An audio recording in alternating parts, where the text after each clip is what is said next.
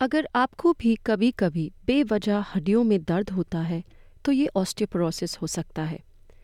एक रिपोर्ट की माने तो ऑस्ट्रेलिया में 50 वर्ष और उससे अधिक उम्र के छियासठ प्रतिशत ऑस्ट्रेलियाई लोग खराब हड्डियों के साथ जी रहे हैं।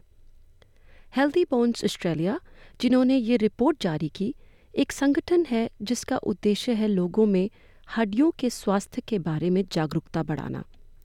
हमने बात करी हेल्दी बोन्स ऑस्ट्रेलिया के सीईओ डॉक्टर ग्रेग लुबोमिरास्की से ऑस्टियोपोरोसिस क्या है और ये किस कारण से होता है Well, osteoporosis generally it's a disease that uh, causes bone fragility and fractures.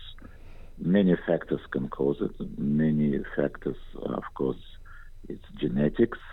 Uh, about 70% uh, is uh, contributed to genetic uh, family history and some other conditions, diseases and treatments. Doctor Greg का कहना है कि अल्प खुराक और शरीर में vitamin D और कैल्शियम की कमी से हमारी हड्डियों पर असर पड़ता है डॉक्टर ग्रेग मानते हैं कि कुछ घंटे धूप में बैठने से और रोज व्यायाम करने से भी हड्डियाँ मज़बूत रहती हैं हेल्दी बोन्स ऑस्ट्रेलिया की जारी की गई इस रिपोर्ट में 104 हज़ार ऑस्ट्रेलियाई लोगों का डेटा शामिल है इन प्रतिभागियों के एक ऑनलाइन स्व मूल्यांकन उपकरण यानी कि सेल्फ असेसमेंट टूल इस्तेमाल करने से ये पता लगता है कि ऑस्टियोपोरोसिस सिर्फ़ वृद्ध लोगों को ही नहीं, बल्कि जवान लोगों को भी हो सकता है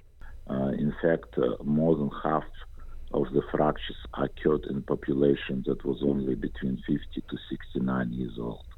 Doctor Greg आगे बताते हैं कि अपनी हड्डियों के स्वास्थ्य को पहचानने के लिए आप एक बोन मिनरल डेंसिटी टेस्ट करा सकते हैं इसे डेक्सा स्कैन कहा जाता है Well, bone, bone mineral density test can be done via a special um, uh, machine called DEXA. It's uh, very widely available in Australia and in fact in many cases it's reimbursed.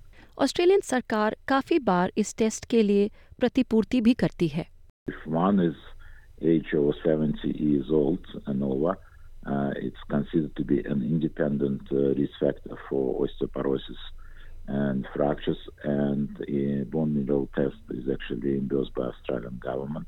Doctor Greg ये भी कहते हैं कि कुछ मरीज़ जिनमें जोखिम कारक यानी कि रिस्क फैक्टर ज़्यादा होता है वो किसी भी उम्र के हों उनको भी इस टेस्ट की प्रतिपूर्ति मिलती है Also, um, many patients who have risk factors that could be uh, either early menopause or thyroid disease or diabetes, kidney disease, or they treated with corticosteroids mm-hmm. uh, can actually have a DEXA test uh, reimbursed uh, regardless of the age.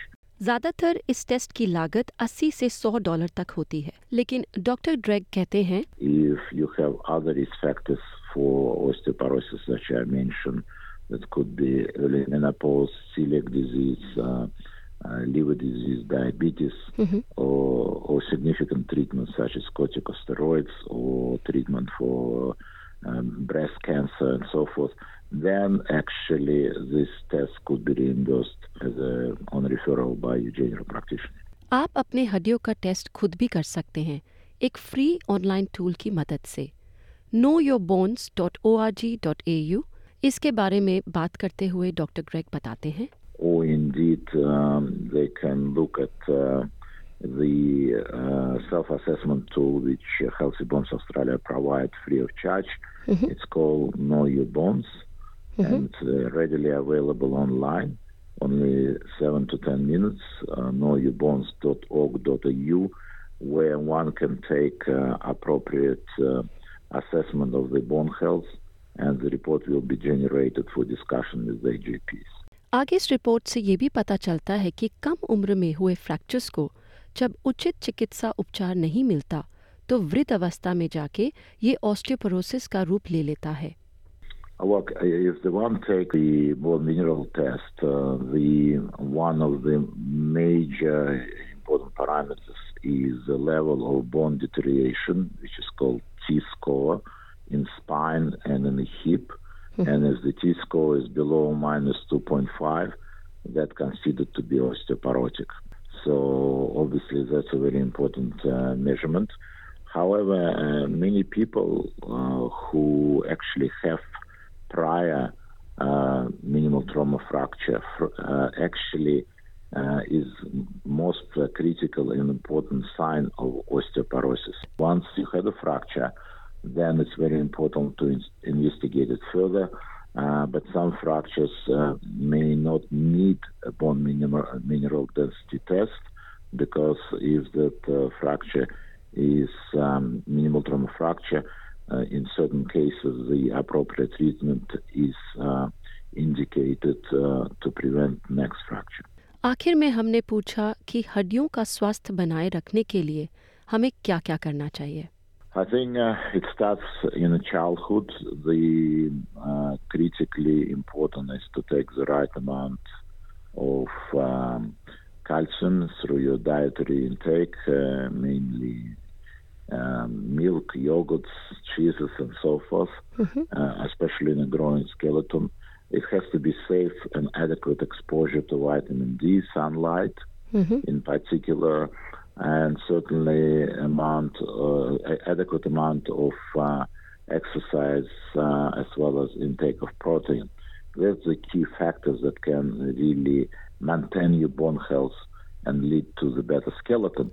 Uh, having said that, obviously the other risk factors like excessive uh, smoking, excessive alcohol intake are not helping to mm. development of proper bones. So this is all common sense factors uh, that uh, lead to at least uh, a proper preventive strategy. Uh, ha- having said that, many people obviously have genetic predisposition to osteoporosis and uh, uh, poor bone health, and once fracture is occurred, whilst one needs to look at those maintenance and preventive me- measures, it's very important to actually uh, discuss it with your doctor and perhaps specialist, and to make sure that appropriate treatment medication is prescribed to prevent further fractures. इस अंश में दी गई जानकारी सामान्य है अगर आप अपनी परिस्थिति से जुड़ी सटीक जानकारी चाहते हैं तो आप अपने सलाहकार से संपर्क करें।